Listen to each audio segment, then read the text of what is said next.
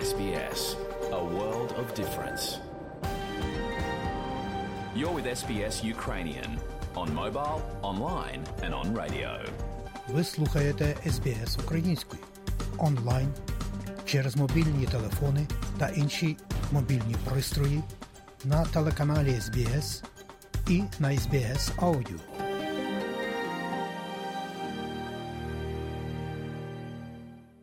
Дякуємо, що слухаєте SBS Audio У нашій радіопрограмі Вістки із рідних земель, з якими вас ознайомить київська журналістка Людмила Павленко.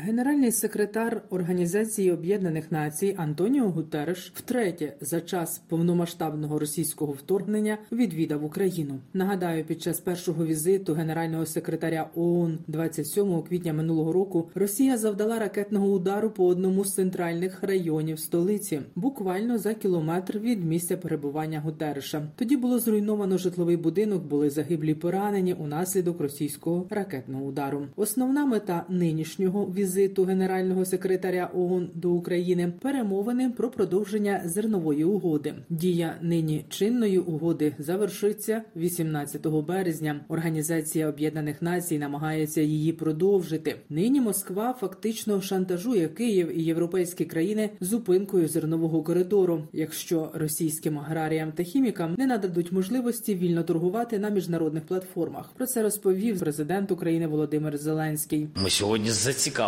щоб не було голоду в світі, і наша спільна політика про те, щоб продовжити коридор зернової ініціативи, так само як і піднімали питання щодо майбутньої пролонгації цієї ініціативи, деталі, як ми можемо ще допомагати світу і розширити цю ініціативу. Наголосив Володимир Зеленський. Докладніше про підсумки дня, що минув в оцінках президента Зеленського. Слухайте наприкінці матеріалу у викладі традиційного щоденного звернення президента. А головнокомандувач збройних сил України Валерій Залужний напередодні прийняв у Києві союзників, з якими обговорив посилення української протиповітряної оборони та постачання далекобійної зброї і боєприпасів, а також подальше навчання для українських військовиків. Залужний зустрівся із командувачем збройних сил Сполучених Штатів Америки в Європі Крістофером Каволі, начальником штабу оборони Великої Британії Тоні Градакіном, начальником генерального штабу збройних сил Польщі Раймундом Анджейчаком і командувачем групи сприяння безпеці України в Сполучених Штатах Америки Антоніо Агуто.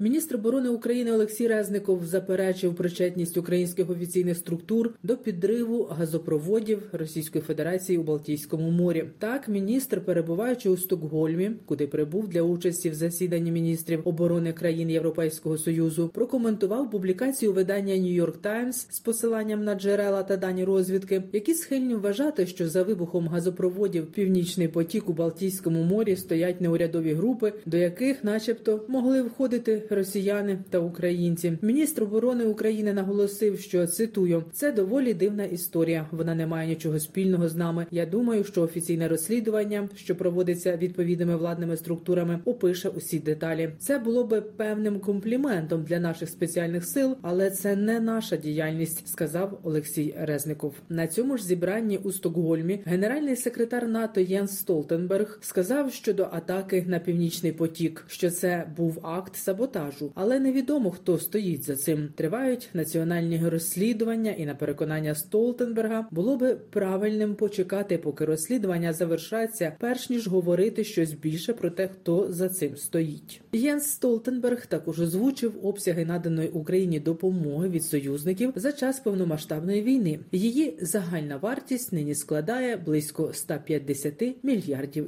євро. А тим часом посли країн Європейського союзу погодили виділення додаткових 2 мільярдів євро для європейського фонду миру, з якого фінансують європейську військову допомогу для України. Про це оголосило шведське головування у своєму твіттер. Зазначається, що загальна військова допомога Євросоюзу станом на початок лютого оцінювалася у 12 мільярдів євро. Вже майже два місяці українські енергетики відновлюють українську енергетичну систему швидше ніж російські армійці завдають їй пошкоджень ракетними ударами. Про це повідомив директор центру досліджень енергетики Олександр Харченко на прес-конференції у Києві. За словами експерта, в Україні вже навіть обговорюється питання відновлення експорту електроенергії. Зійшлося багато факторів, які були позитивні для нас. Дуже тепла зима. Ранній паводок, який дав змогу активно використовувати велику гідрогенерацію. Багато сонячних днів, які знов таки дали змогу використовувати на повну потужність сонячні електростанції.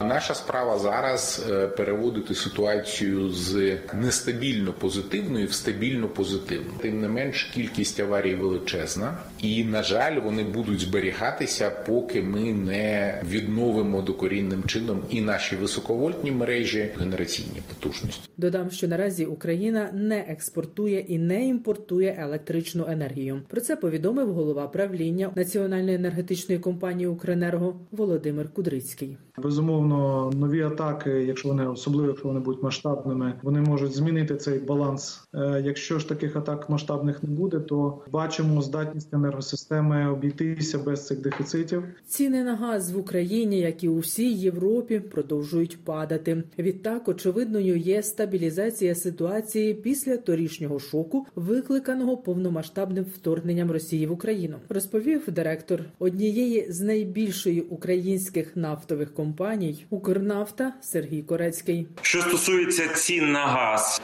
Європа і Україна відійшли від шоку початку повномасштабного вторгнення війни, здорожчання цін на енергоресурси. Європа в спокійному режимі вже забезпечує альтернативними себе постачаннями газу аніж російський, і це все приводить до падіння цін на енергоносії і на газ. Зокрема, на території Київської дитячої лікарні загальнодержавного значення Охмаддит з'явилися перші мурали з фантастичними звірами за мотивами творів української художниці Марії Примаченко. За словами внучки мисткині Анастасії Примаченко, розмальовані корпуси лікарні мають стати інструментом для арт-терапевтичних практик. Це місце діток, це місце казки, це місце надії, і тому для нас дуже важливо зробити це місце казковим світом Марії Примаченко. Територія лікарні Охмадит може навіть стати галереєю сучасного українського мистецтва просто неба, каже генеральний директор лікарні Володимир Жовнір.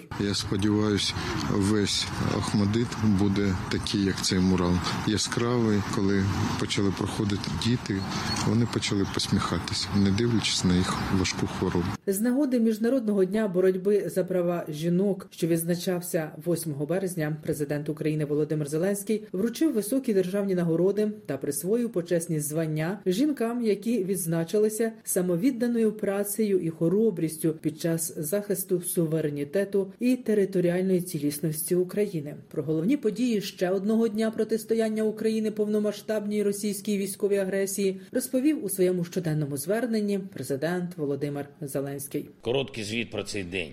Провів нараду з військовими з розвідкою. Фронт, наша оборона, битва за Бахмут, увесь Донбас.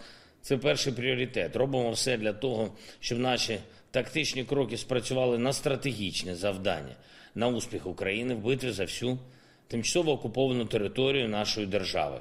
Я дякую кожному нашому воїну, який бореться, бореться за Україну, за своїх побратимів. Дякую усім, хто захищає позиції, усім, хто відбиває штурми, усім, хто допомагає своїм вогнем, тим, хто поруч з ним веде бій. Дуже важливо, що фронт це не якась лінія на мапі, це люди, це стійкість, це готовність битися, це опора одне одному, це допомога одне одному. І це допомога всього нашого народу тим, хто зараз в бою. Допомога від усіх, хто забезпечує логістику для фронту і для бійців, від усіх, хто волонтери для наших героїчних бойових бригад та інших підрозділів Сил оборони від усіх, хто працює і сплачує податки, щоб Україна могла вистояти. Кожен день на всіх рівнях в Україні має бути корисним для нашої оборони. Готуємо і нові, цілком справедливі кроки нашої держави проти тих в Україні, хто ще намагається послаблювати державу, підважувати міцність нашого суспільства.